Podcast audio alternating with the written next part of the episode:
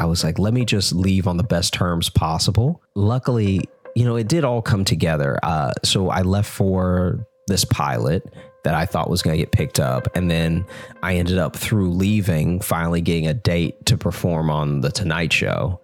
And then I went and did the pilot, and obviously it did not get picked because you don't know me from it. I had to like put my mindset where my mouth was as far as square one, because that was like, now I'm in this free fall where, you know, I have money from working on the show. I also have money from going and doing weekends now, because now I'm available to do club weekends and stuff. But I'm also in a bit of a free fall where I'm like, man, am I like gonna be okay? It starts with just taking that leap. Man, you have to work hard. You have to be incredibly smart. Choose something that even if it fails, you are going to be proud of it. Doesn't matter how badly you got beaten down. Be kind, be kind, be kind. Become a better person, a better leader, a better business. Go with your gut. I'm Samuel Donner, and this is Finding Founders. You just heard Josh Johnson recalling the moment where his worst nightmare came true. After finally stepping away from his safety net, he found himself jobless with the rug yanked out from under him. Now well known for his performances on Conan and Comedy Central, his tours with Trevor Noah, and a 2020 Emmy nomination, Josh has come a long way from his first scriptwriting experience on The Tonight Show. Although this all seemed like a sudden rise to fame, there's a lot of history behind these shining moments, as there usually is. And before the late night talk shows and award ceremonies, there were years of nonstop working and grinding. By night, he would tour the comedy circuits of Chicago and New York, and by day, he worked the early bird shifts at Aldi's and Trader Joe's. Believe it or not, his double life of growing comedian and grocery bagger continued well into his career. There was no making it, no easy way to fame. Instead, he remembered that for every step forward, there was a chance of falling two steps back. This cautious approach to his career, this consistent humility, can be traced all the way back to his childhood in Louisiana, where love and danger seemed to be the only constants of his surroundings. Louisiana is tough too, because the part that I grew up in is like, it's pretty bad now. So when I was little, there were certain pockets that were pretty bad. And for a little while I lived in a couple of those. One of the things that I would hear is living with my grandma. At one point, my mom and I were living with her in her house. So it was like my grandma, my grandpa, my mom and I, and then my aunt. Sometimes my aunt eventually moved to Texas and was gone for a little while. And yeah, it would be like, my grandma would make us lay sometimes in the living room just so she could like have an eye on everybody, because we'd hear these pops that were like definitely gunshots, right? And those were one of those things where I was like, it felt like, all right, look, I'm under the blanket and I'm on the ground. Like if anything hits me now, it was like meant to, you know, like it, like there's no way that it's coming through the window, through the burglar bars, through the blanket into me. Right. And so that was one of those things where I don't even remember really being that scared. I just remember being like, wow, this is uncomfortable. I also think that one of the things that, even as far as comedy goes, my grandmother always did these really great impressions of everybody. Like she could do an impression of lots and lots of people in the family and like people she saw on TV, whatever. And she would do these impressions that would just be killing me. Like you don't even really understand comedy when you're little, but you just understand funny.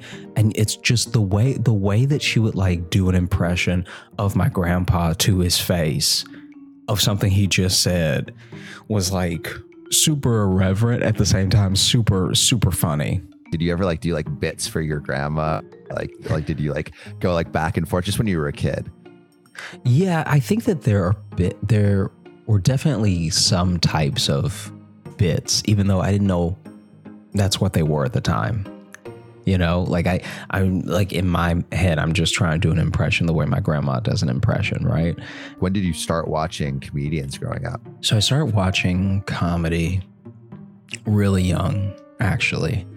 Like comedy became that thing of like, The same way that you sneak to watch like dirty movies, I was sneaking to watch comedy because my mom is, you know, pretty conservative. We were all raised in the church and everything, and my mom is like very like adamant about like no swearing, and there were certain topics that she would just never find funny, or she would want to turn off if it popped up in a movie or in a set or something. I had to really maneuver throughout that early childhood to watch any comedy, so I'd have to either like wait till she fell asleep, or I'd have to just like excuse myself to another room with a TV in it and hope something was on while all the adults were distracted watching something else, thinking I was in the other room playing or something. And so I remember the first like special I ever watched that I appreciated as like a comedy special was Christopher Titus's Norman Rockwell Was Bleeding. And that one for me was huge because it was the first time someone was taking things that weren't always jokes. Like they were taking like trauma and like just general bad stuff and making it very funny, just like very, very funny. I thought it was the funniest thing when I was little. There was this thing of like the people who were super clean cut and then the people who were like Red Fox and stuff. And my mom made such an effort to keep all the Red Foxes and all that stuff like away from me, like as to stop me from even knowing it existed, and then to play the whatever, like like Cosby or Bob Hope or the, you know, whatever those were that were like deemed super squeaky clean and stuff and still funny and everything. I think that there's certain subject matter that no matter how uncomfortable it is to talk about, you should talk about it, especially if you have something of value to say. And I think that she's just kind of from a time where, you know, we kind of kept those things like private or something. I want to talk about your first experience doing stand-up. Oh, gotcha. In high school. How did you start thinking about like, okay, I'm going to commit to doing that? Yeah. You know, I think that when you're a kid, you have the benefit of not thinking too hard about things. I had essentially, you know, had this thing with my grandma where, you know, she did these impressions or she was just very funny. And then I also started writing jokes without really knowing I was writing jokes, if that makes sense. I was just like, oh, it's a funny thought. Like, and I'd write it down, but I wouldn't, it was for nothing and it was for nobody. And it was not, most of them weren't funny. And so I remember, I think it was the 8th grade, I went to the talent show and I was watching everybody and people were singing and people were playing songs, all that stuff like that. And I was like, oh man, this is dope, you know, but it felt very much the same in a sense, like it was almost all music. So the next year that it came around, I was like, I might as well try, you know? So I went ahead and I wrote some jokes, and I wasn't even writing jokes for the talent show. I was more writing, and collecting all these thoughts, and then a bunch of those thoughts is what became the set for the talent show. Some people, even the kids that I went to school with, were like, you're like really quiet, and I was almost worried for you when I saw that you were going to do it. And then when I had jokes, they were genuinely surprised because I wasn't even like I didn't even have like class clown vibes. I was very quiet and I went unnoticed. I think one of the only reasons kids did notice me is because there were some years where I was the only black kid in our class, and then eventually there were like 2 or 3 other black kids. But you know, I'm going to this Catholic school and it's very much everybody hates Chris in the sentiment, you know. In retrospect, it was a godsend because I was living and friends with and moving in the world as a black person, but I was getting an insight into what white people were like to be around in totality. Because then when you're completely surrounded in a way that everyone else feels completely comfortable because it's homogenous for them, they start to talk to and around you the way that they would if you weren't there. So I got an insight to what like subtle racism was. I think that, you know, there was a very clear sentiment by sophomore year that I was like, quote unquote, one of the good ones, if that makes sense. So then there were kids that would talk about black people in a certain way in front of me. And then if I had anything to say about it, they were like, well, not you. And that was one of those things where I was like, huh, you feel very comfortable right now. And obviously you're going to feel comfortable because in a school of like 500 kids and like maybe 3 of them are black, sparsed out between a grade each, then like, yeah, you might as well talk and act like we're not even here in a sense. I think that that is like humor was both how I diffused and navigated a lot of those situations in a way that also people would listen to me to their credit, because people forget what an authority your parents are when you're that young. So if your parents been telling you something your whole life, no matter how wrong it is, I don't know if it's necessarily, obviously eventually as a young adult, you have to make your own decisions and think for yourself. But I think when you're still a kid, you're like the influences, right? It's like when you only have your parents as influences, like you only have an input coming in one way. It's like you have to learn how to balance these things of like, okay, clearly everything my parents say isn't going to be good. My friends are also kind of carbon copies of their parents at this moment. And then here I have a friend who thinks completely differently because they're seeing a bunch of different things. So it was that as well. I guess like it's not that you had the patience, it's like to actually navigate, you had to have the patience. It's like it was necessary for surviving.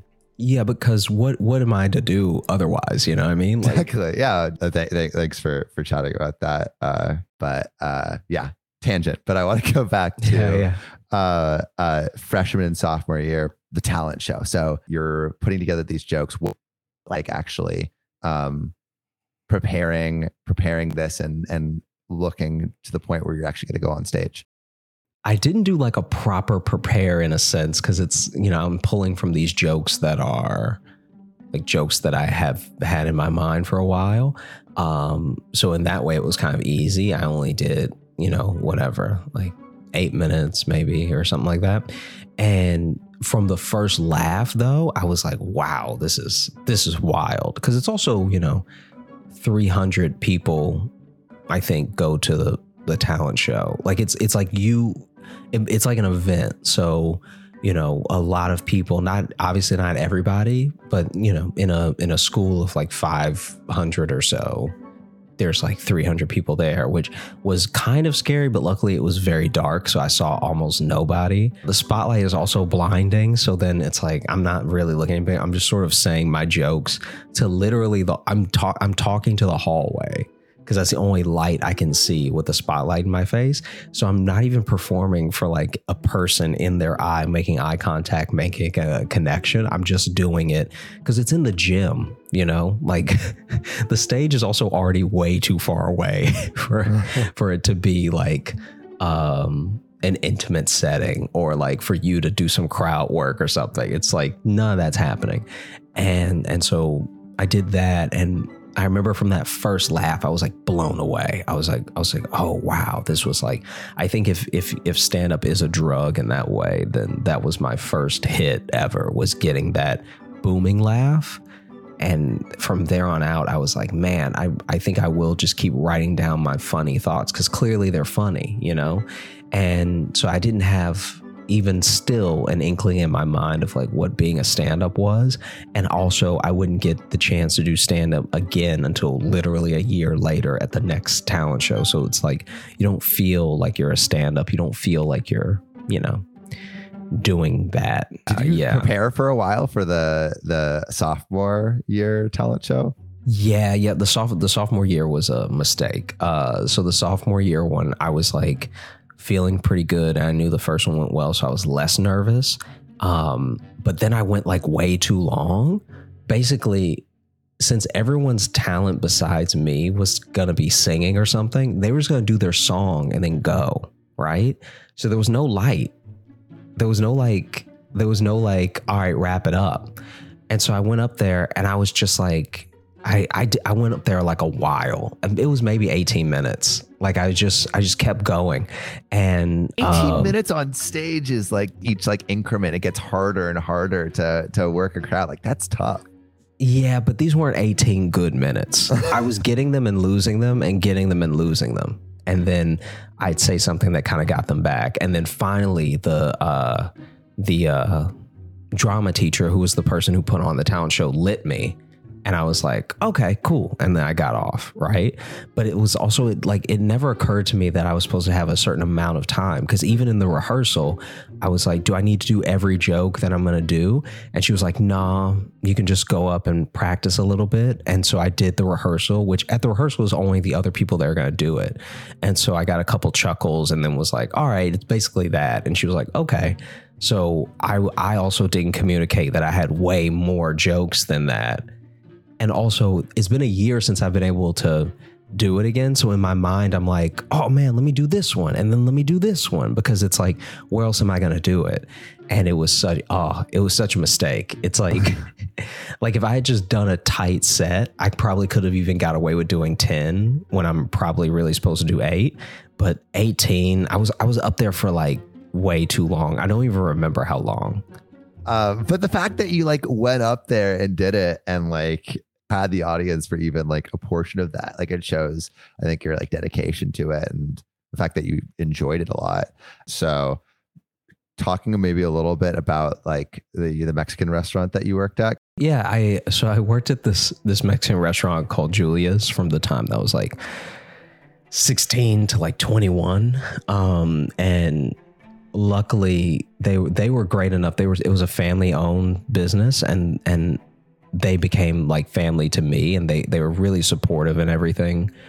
Working in the kitchen and being around the people in the kitchen was like a full on education into a lot of different ways of thinking. So the same way that I was talking about school, it's like there was also this facet when I was growing up where some of the cooks, like some of them had been to prison, some of them were like on work release from prison, and they had like wild stories, and they had just a way of thinking and speaking that was fire, man. There was this one cook that was on the line, and I remember one time he came to work and I was like, are you all right? And he was like, yeah, I just had to run here. And I was like, were you going to be late? And he was like, no, I was running because they were shooting. It was bad. They almost got me. And it was like, and it was such a matter of fact thing. My man was like sweating, pouring sweat from running from people who were clearly shooting at him. And I was like, wait, so do they, like, I'm concerned now. I'm like, do they know you work here? And he was like, yeah, you know, I know him, but it's all good. I'll sort it out later. Oh, man. And so it's things like that are both like funny, but insane. I remember that one especially. And then there was one where this guy was trying to get a check. And so he was just doing, like, he had a couple days, like 2 days in a row, where he was just doing a bunch of erratic things. Like if they called his employer, they could be like, yeah, he's a little off. Right. But it was like a whole production throughout the day. So he would just talk. He talked to this one hot dog all day. He called it Fred, and he was like it was nothing though. So he'd pass it and he'd be like, oh, sorry, Fred. Like he'd bump into the plate and it would roll, and he'd be like, sorry, Fred. And then he would just keep talking to it. And so then at one point I was like, hey, are you like all right? And he pulled me aside and he was like, can you just mind your business? Because I'm working on my check right now. Okay. And so those guys, like being around a lot of those guys, and even the rest of the staff, like even the family, was so funny. I'd even talk about comedy a lot with Pepito and like, you know, talk to him about how I think I want to be a comedian and everything. And so that stuff was always, I think, super important. How did you think about going into college and like actually developing this as a career? Because there's not really a, you know, major for being a comedian. Yeah. You know, I think that for the most part, I thought I'd have to do it on the side, because I didn't even realize that a lot of comedians make their living from being in TV and movies and a bunch of other stuff on top of comedy. So I get to college and at first, I think I'm going to major in film because I want to write movies. I want to write scripts and stuff. And then quickly, I don't even know what happened, but I just gravitated towards the people in theater. You also were doing some open mic nights in college too. So how were those going? So now I went from doing stand-up once a year to twice a year. Like the actual talent show in the open mic night was essentially a talent show. And that only came around like twice a semester. So I've only I've doubled, but not by much, you know? Yeah. And so then my buddy that I went to college with was trying to get me as many spots as I could, because he was like, you just need to get up more, you need to do it, you know, all this stuff. And then there was one at a club, and I went there and I did their open mic night thing, and somebody liked me, and so they were like, hey, would you want to do another one? What did that feel like that they asked you to come back? That was like crazy, because then I was like, oh man, I might really be able to do this. And it was still like no money, just like a little guest spot, whatever, right? Then my buddy from college got me one more spot that was at some bar that had an open mic night, and I did like that and did fine. Like that was fun. This is over the course though of like all 4 years. Like I just gave you everything that happened over the 4 years that I was in college. Why wasn't it like a priority for you? I think I needed to be around more, have more experiences, and be thinking about things more than it would be to just get out there, if that makes sense. So can you tell me about how you actually got to move to Chicago, and like what were the steps you took, and also what was your mindset around moving too? To say that I was moving and I didn't really know anyone, and like I wanted to have like $7,000 to move.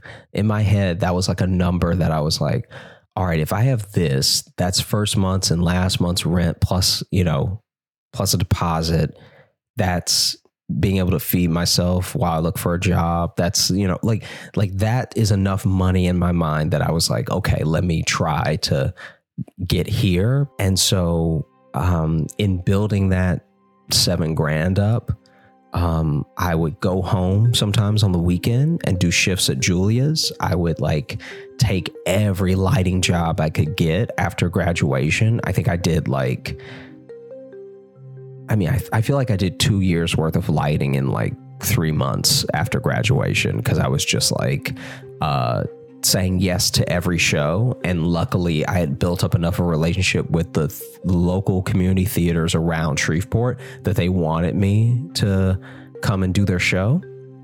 And so that helped a lot. Like I was getting $500 here, $600 there for like each show.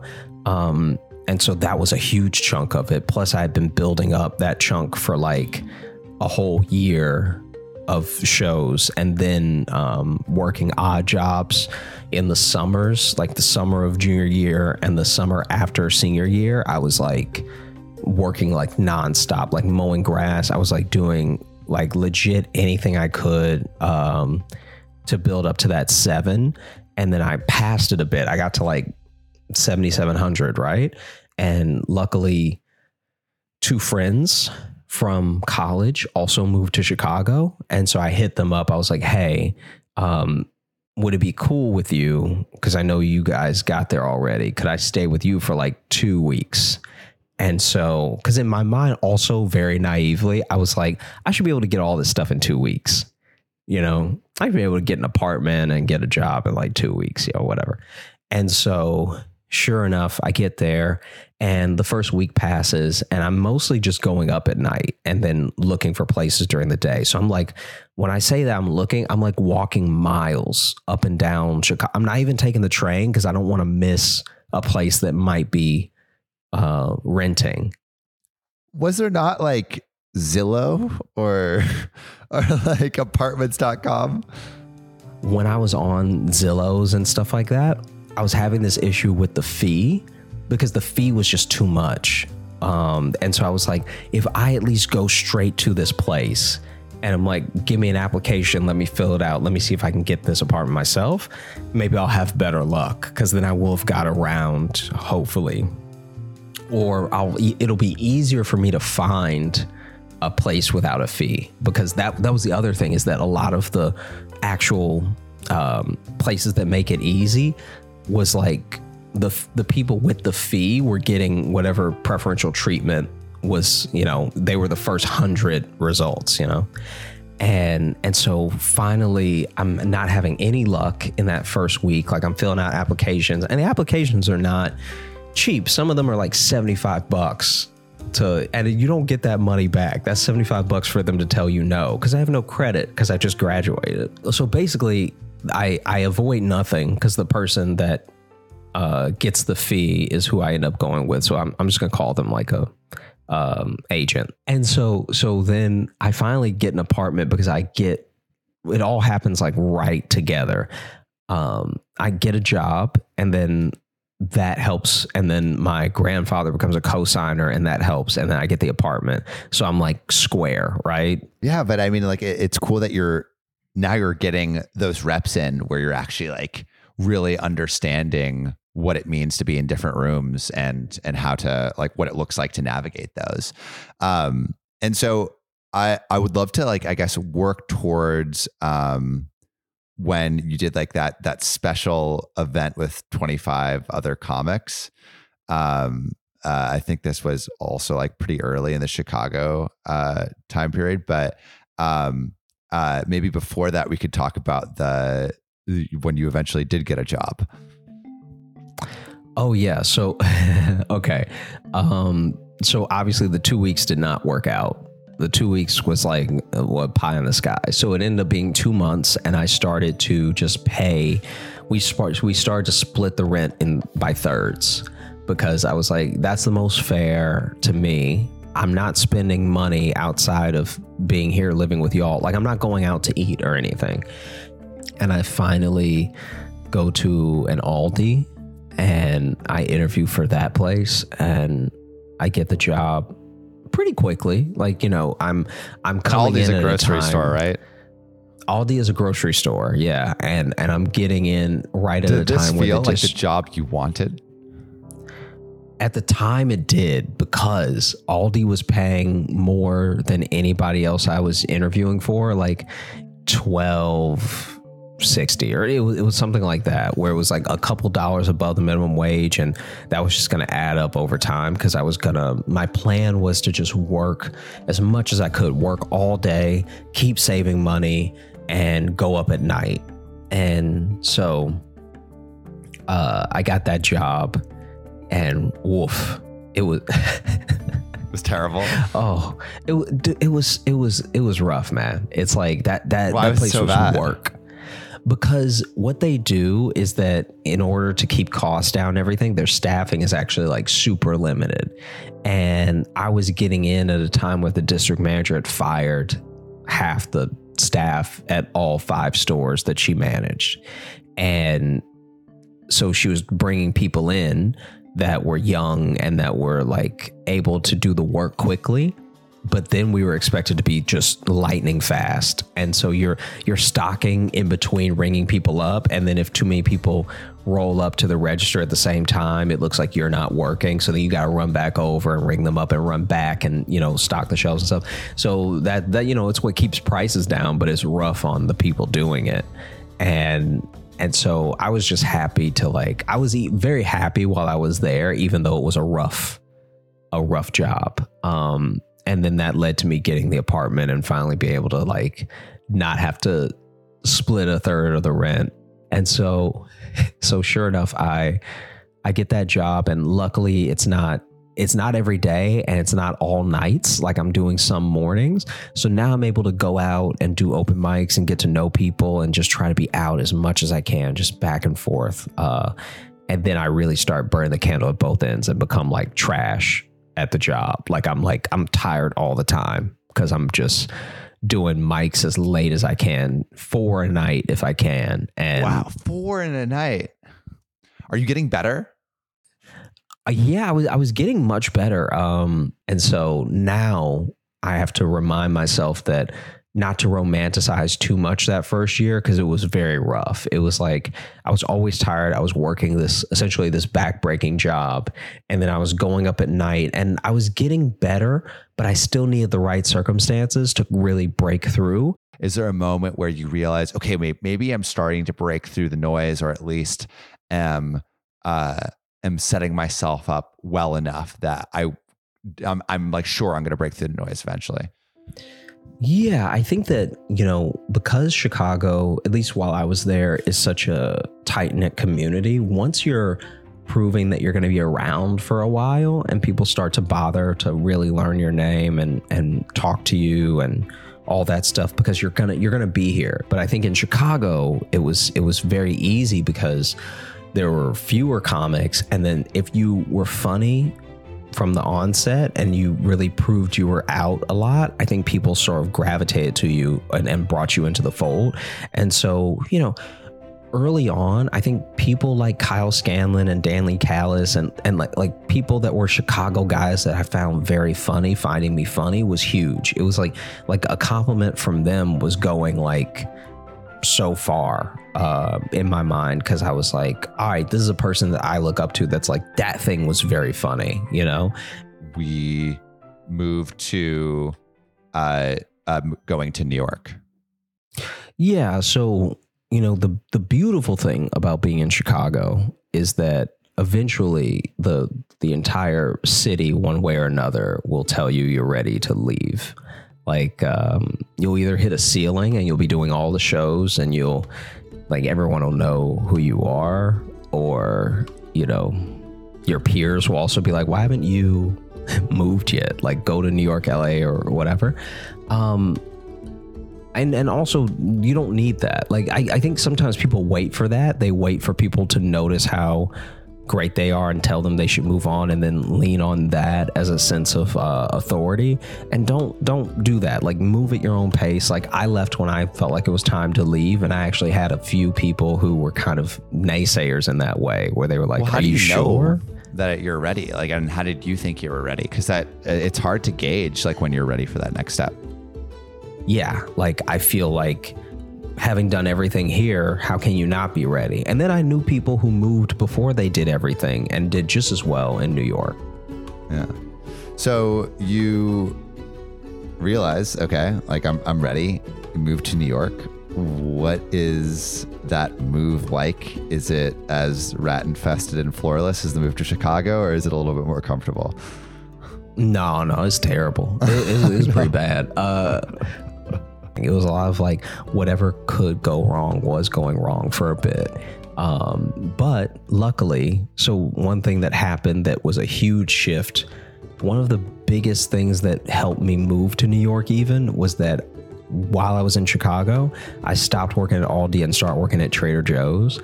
And then I used Trader Joe's to transfer to New York. So that way, when I landed in New York, I already had a job.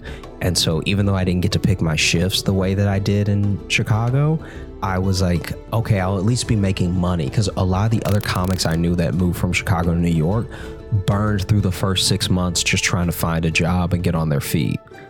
And so in my mind, I'm like, all right, I already got an apartment. The apartment's with some other Chicago comics, and I already have a job. Like, now I can just hit the ground running. Whenever I can get a spot, I'll hit that spot with the knowledge that, like, okay, I may have to get up early tomorrow, but I'm like leaps and bounds ready to go. What was it like living with all the other comics? Amy Shanker and Jeff Sheen that I lived with, that I moved from Chicago with to New York. And luckily I don't know how I would have fared if I didn't have them, because we luckily both moved all together in a way that even we would go out together to the same mics. And the difference between Chicago and New York is that Chicago has a list of who's going to go up on the open mic, and New York has a bucket, and the bucket was created to keep people there, because when you have a list, and let's say there's 80 people on the list, if you know you're 72, you're not going to stay for like 71 comics. You're going to go, you're going to come back, you're going to see if you're up, whatever. So in order to keep people in the room, they invented the bucket, which is just pulling it, and they'll pull groups. So they'll say 5 names, and then they'll let those 5 people go. They'll sell 5 more names. So that way, it's a nice little compromise. Like, if you're not in that group, you can step out for a bit and come back. And if you are in that group, maybe you got to the mic super late, but you get to go up right away. Now, obviously, almost everybody rigs the bucket. Like, they let their friends go up early. And so we were going last at every mic for like 6 months. It was wild. We were like... And it's because people didn't know us, and we weren't like like no one had a problem with us. They just did not know who we were. And so they were like, all right, is this person even funny? Are they like some hobbyist or whatever? And so I think that thing of like the anger and annoyance that you can feel, because by the time you're in the last bucket, like you're the last group, no one's there. Everyone's left. So then we're essentially just doing the set we have for each other. Like we could have done this at home, you know? That's really cool that you were like finding your way through it, even though it was difficult. When did you start to get like a little attention in New York? Soon after I moved to New York, I got Comedy Central's Comics to Watch. And so basically my manager at the time sent one of my tapes around to Comedy Central and they shared it a bunch and they put me in the showcase through that tape that I made when I was leaving Chicago. And so then that showcase ended up being a big deal because that was like getting Variety Comics to Watch now, where at the time, for what it was, a lot of people, network people, would go to that showcase because it was part of New York Comedy Festival. And then you would get your general meetings through that. So then MTV would come, True TV, like all these people would come. And that was my first introduction to like industry people. I just saw it as like, oh, okay, cool. The people from Comedy Central like me and they want me to come do this showcase. And so I did it with the other comics that they chose. And it was also interesting because a lot of comics got it through different ways. So it's like mine came through a tape and some other people's came through a tape, and then other people had to enter this contest, and then we're in a bracket system, and then the winner or two winners got to be on that showcase. So it was like, it was a real mix of how people got on. And I just remember going up, having a good time and everything. And I remember like Michael Cox from Tonight Show was there, and, you know, he approached me and was like, oh, I think that set was really good. Like either that set or something like it would be great on the show. And so it was really only after the showcase that I realized how big of a deal it was, because then like I get a general with MTV and I get like a couple people hit me up from Fox, I think it was, after that. And so that was when I was thinking, wow, that was a big deal. And I just didn't know. Like, it just seemed cool. Was your energy, like, even more tied up on it? Or was it, like, consistent? Like, what were you feeling at that moment?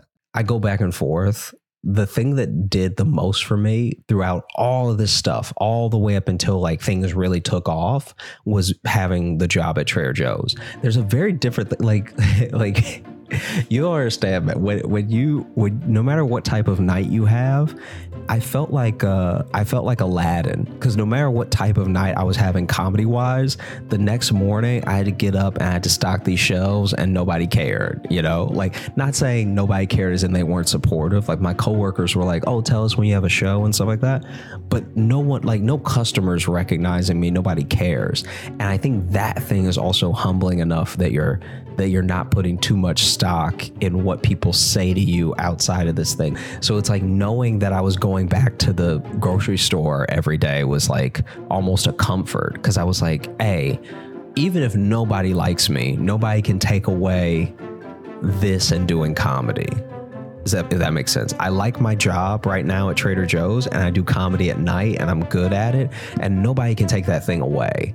Like even if I get hated to oblivion, that's two things that I have that, starting from square one, the fact that I like square one is like the ultimate release. Something I think a lot about in like any creative endeavor is like, if it isn't intrinsically valuable to actually do the thing, then you might not really like the thing. Okay. So could you like, I guess, take me up to, getting that job at the Tonight Show? Like what were the steps that led there that you felt like were most concrete, to actually like maybe having something secure in this comedy world? So basically I did Comics to Watch, still working at Trader Joe's, and then I ended up booking that NACA conference and then getting a tour off of that. So I'm doing all these colleges. Yeah, NACA is like the college conference where colleges come to pick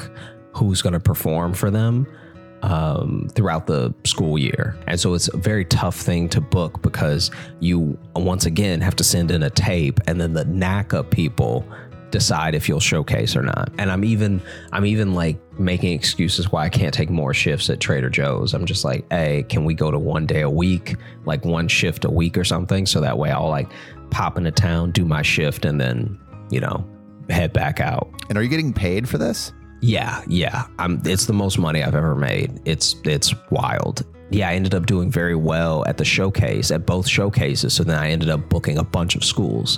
And so what did that feel like? I mean, it felt very good because what I ended up doing was using that tour to pay off my student loans. So now I'm like, okay, I'm like even.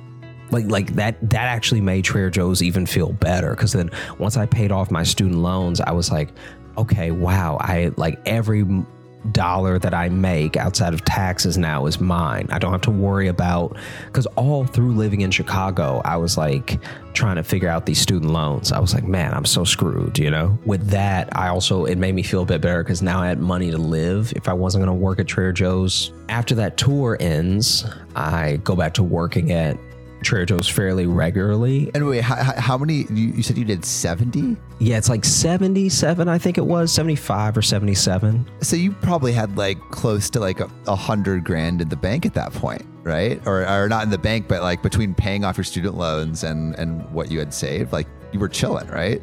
Yeah, I was chilling for a little bit because basically you have to factor in, first of all, taxes. And then the student loans is a chunk that's just leaving immediately. And then the commission from my agent and manager.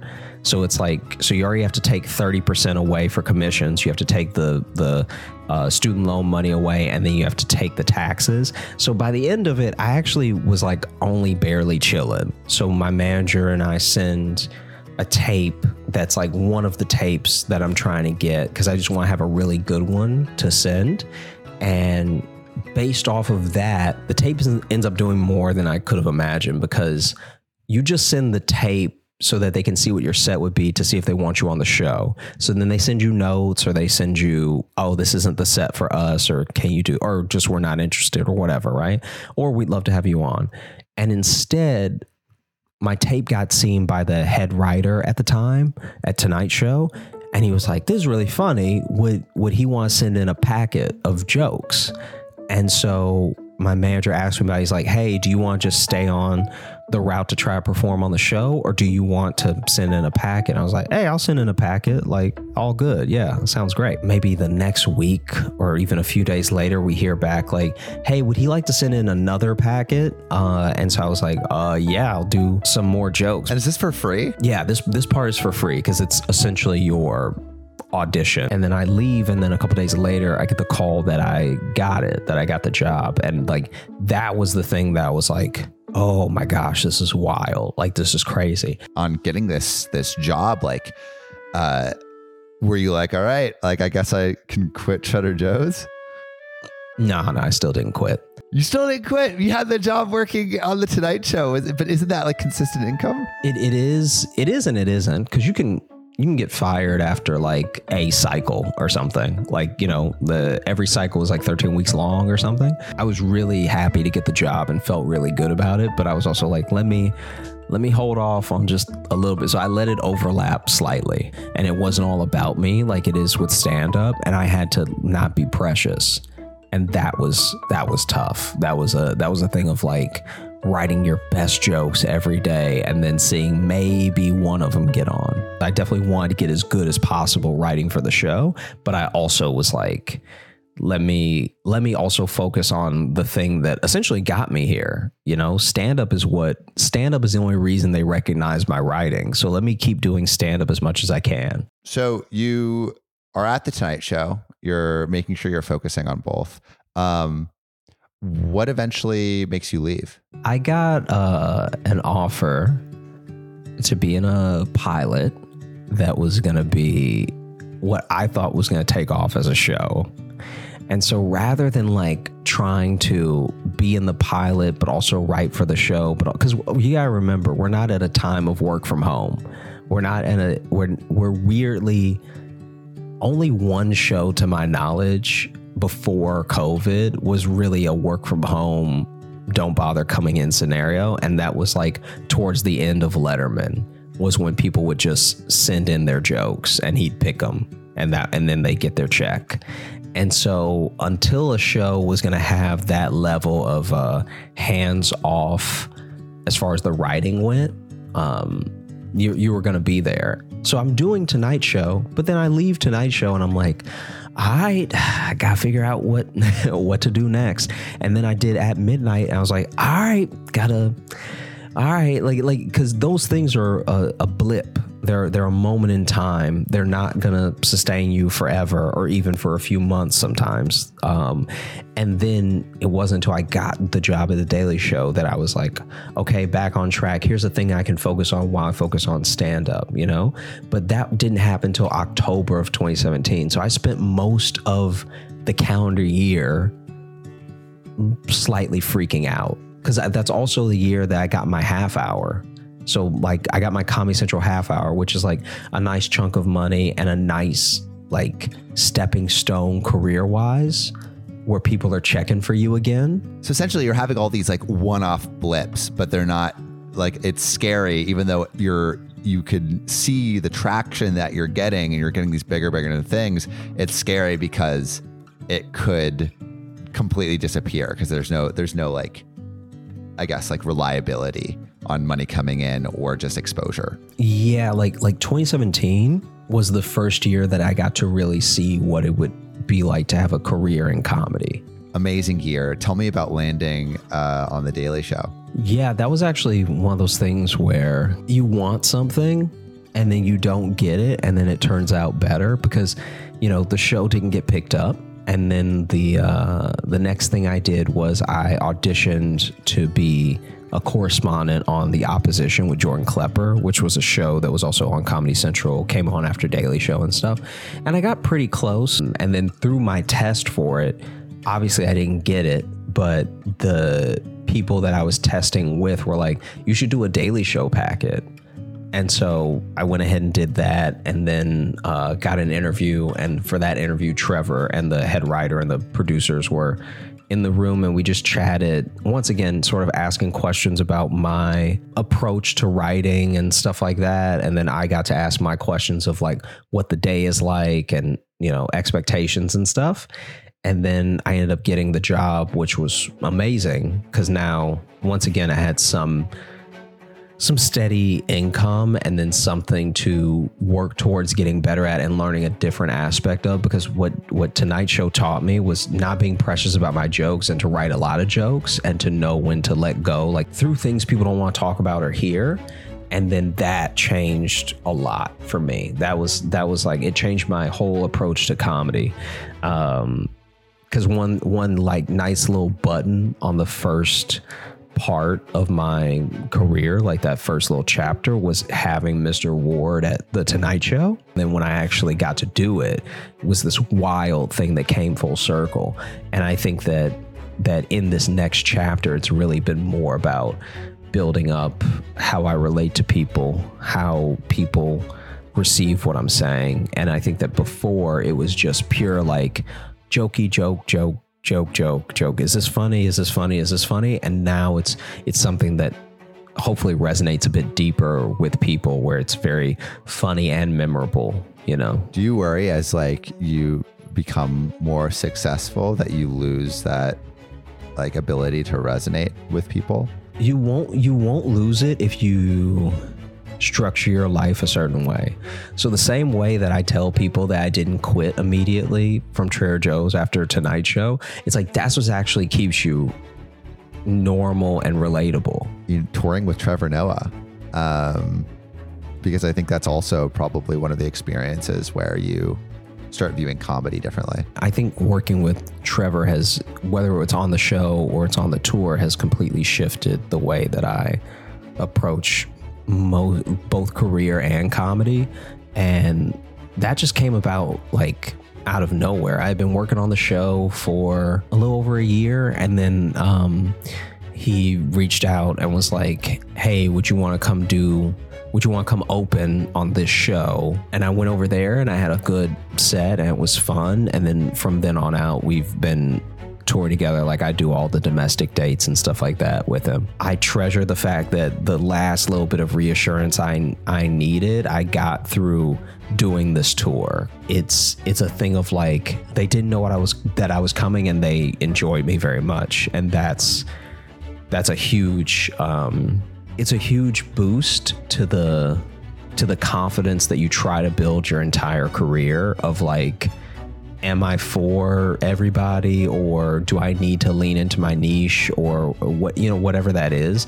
And finding that you write jokes that are in a common enough thread that people roll with you is wild. Like that's one of those things where even if your career doesn't necessarily go to the places that you want it to, you'll always know that you were funny enough to do that thing several times over. And that's like such a gift. I think like one of the last things that I want to touch on is how your opinion of comedy and your career changed again. And also maybe like the urgency that it changed when the pandemic started. I think the pandemic taught me to just make the same way that the tour taught me that I bring lots of value to a wide audience of comedy fans. The pandemic taught me to just go ahead and make whatever you want to make. And so I think that now it's come to a thing of like, I'm going to make everything. I'm going to do everything I want to do. I'm going to put out as much as I can. And like, I think it's dope, and that's all that really matters. And then I'm just going to keep doing it. Yeah. So where are things for you today? What are you most excited about?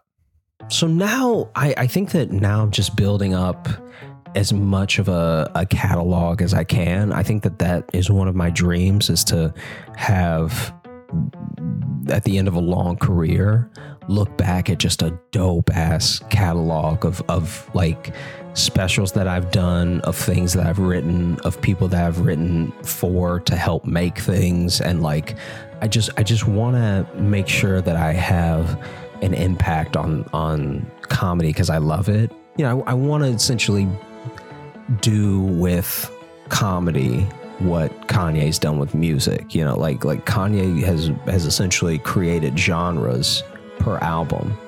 Like there is no Playboy Cardi without Yeezus. There's probably no Drake without 808 Heartbreak.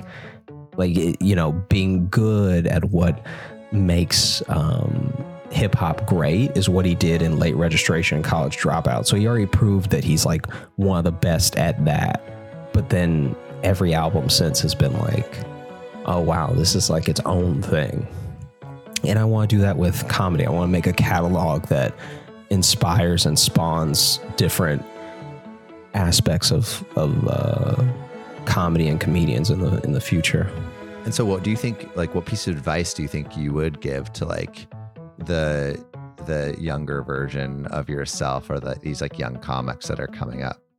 There's a misconception that there's a direct correlation with popularity and with how good you are with artistry. And I think that knowing that you're dope is the best thing that you can do for yourself and for your art and for the other people that you're trying to share it with. And so I think that really believing in yourself is the most key thing. So that way, when you post one thing and it gets 10 million views, and then you post literally the next thing and it gets 1,000, you're not shaken, because you're putting all dope things out there. You're making something special. Just keep making it. When you're making things, make sure you're making them because they make you happy and you're making them for someone, and there's no way you can go wrong.